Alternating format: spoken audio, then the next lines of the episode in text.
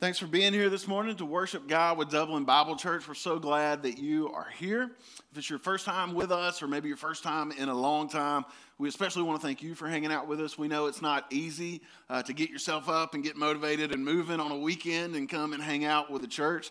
And uh, even emotionally, there's just a lot of things that can be difficult about that. And so, thanks a lot for entrusting us with your time and entrusting us with your thoughts about faith in Jesus. That means a lot to us. We're glad you're here.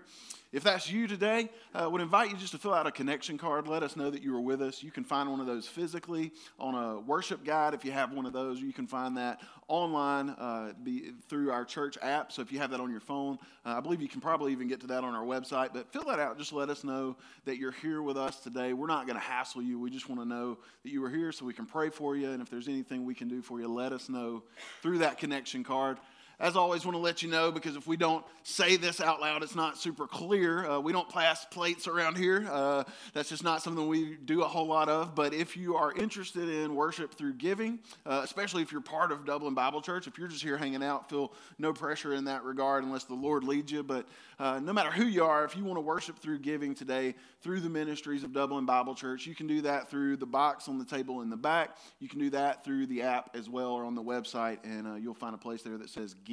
All right, so you can do that there. I want to introduce you to somebody today. We're going to pray in just a minute, but before we do, I want to introduce you to a guy. Some of you may be aware that he's around, some of you may not. Uh, but Nick and Madeline McCullers, who are a part uh, of Dublin Bible Church, been around for a while. Nick works back in the back and makes things happen up here and go smooth. Uh, this is their new tough guy, Theodore Reese McCullers. Uh, if, when you get to meet him in person, if you call him Theodore, he's not going to know who you're talking to because they call him Teddy. All right? And so this is Teddy. Uh, he showed up on January 20th, and you can see his stats up there. Uh, we always make sure to get the stats because moms want everybody to know the stats, right? For sure. So we, we got his stats. There's his playing card. All right?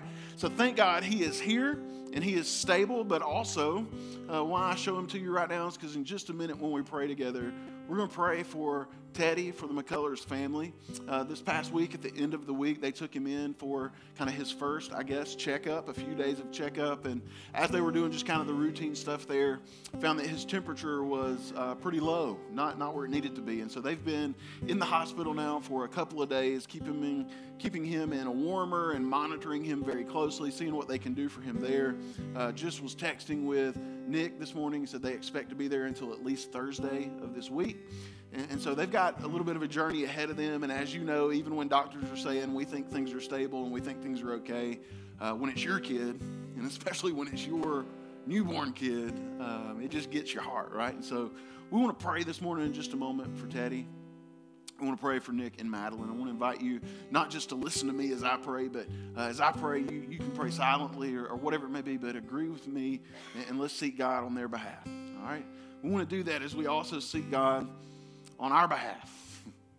This is the moment for us to press pause for just a second and remember that after all the breakfast that we were trying to cram in and making sure that the hair was combed or the hat was in, in place and that you know some of the wives you were making sure that his hat was not the work hat but it was the dress hat right? Uh, all the stuff that we've had going on this morning already we just get to press pause and remember that we're not just here for empty religion. We're not just here for sunday because it's sunday that god is here because he's everywhere and that he calls us to himself and that seems really clear in the scriptures in multiple places that when his people have a joint heart about seeking him, a sincere heart to see and know him, that he, he really likes that. He tends to reveal himself more and more to our hearts. And so, man, would you pray with me?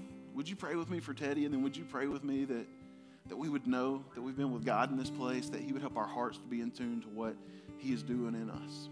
Let's pray.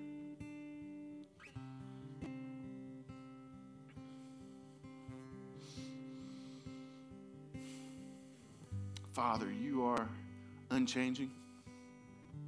Your character is strong,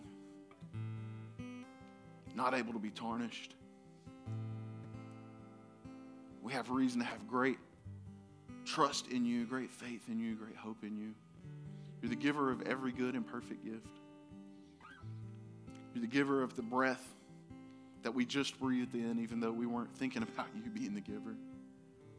You're the giver of eyelids that blink and, and all the synaptic work that takes place to make that happen. And we do not think about that. God, you're the giver of life. You've given Teddy to Nick and Madeline in some way to us as a church family. And so, God, we, we pray and ask you now that you would heal his body, that you would elevate his body temperature to be healthy, to be what he needs to not just sustain and not just make it, but to thrive and flourish as a little fellow. God, would you please do that?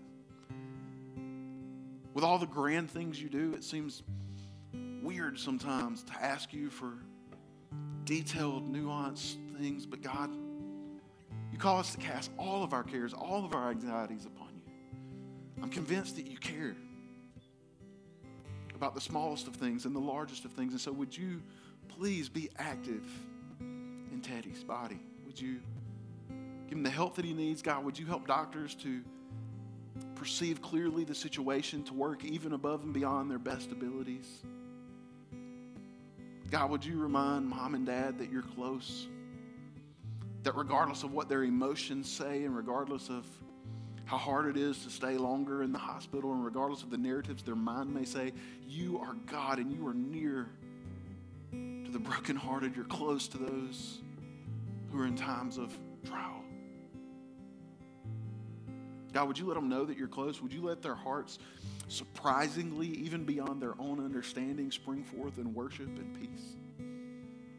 I pray, God, that you would, in a way that only you can, use a trying time to make yourself more evident in their families' lives, but even more than that, God, through their families' lives to others.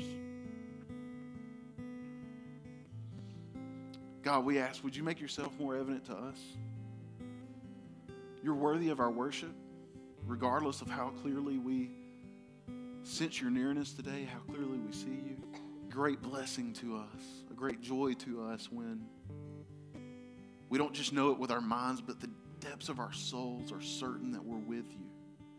So, would you do that in us, God? Would you heighten our awareness of your nearness, God? Would you give us hearts that are sensitive this time in this place, God? We offer it to you.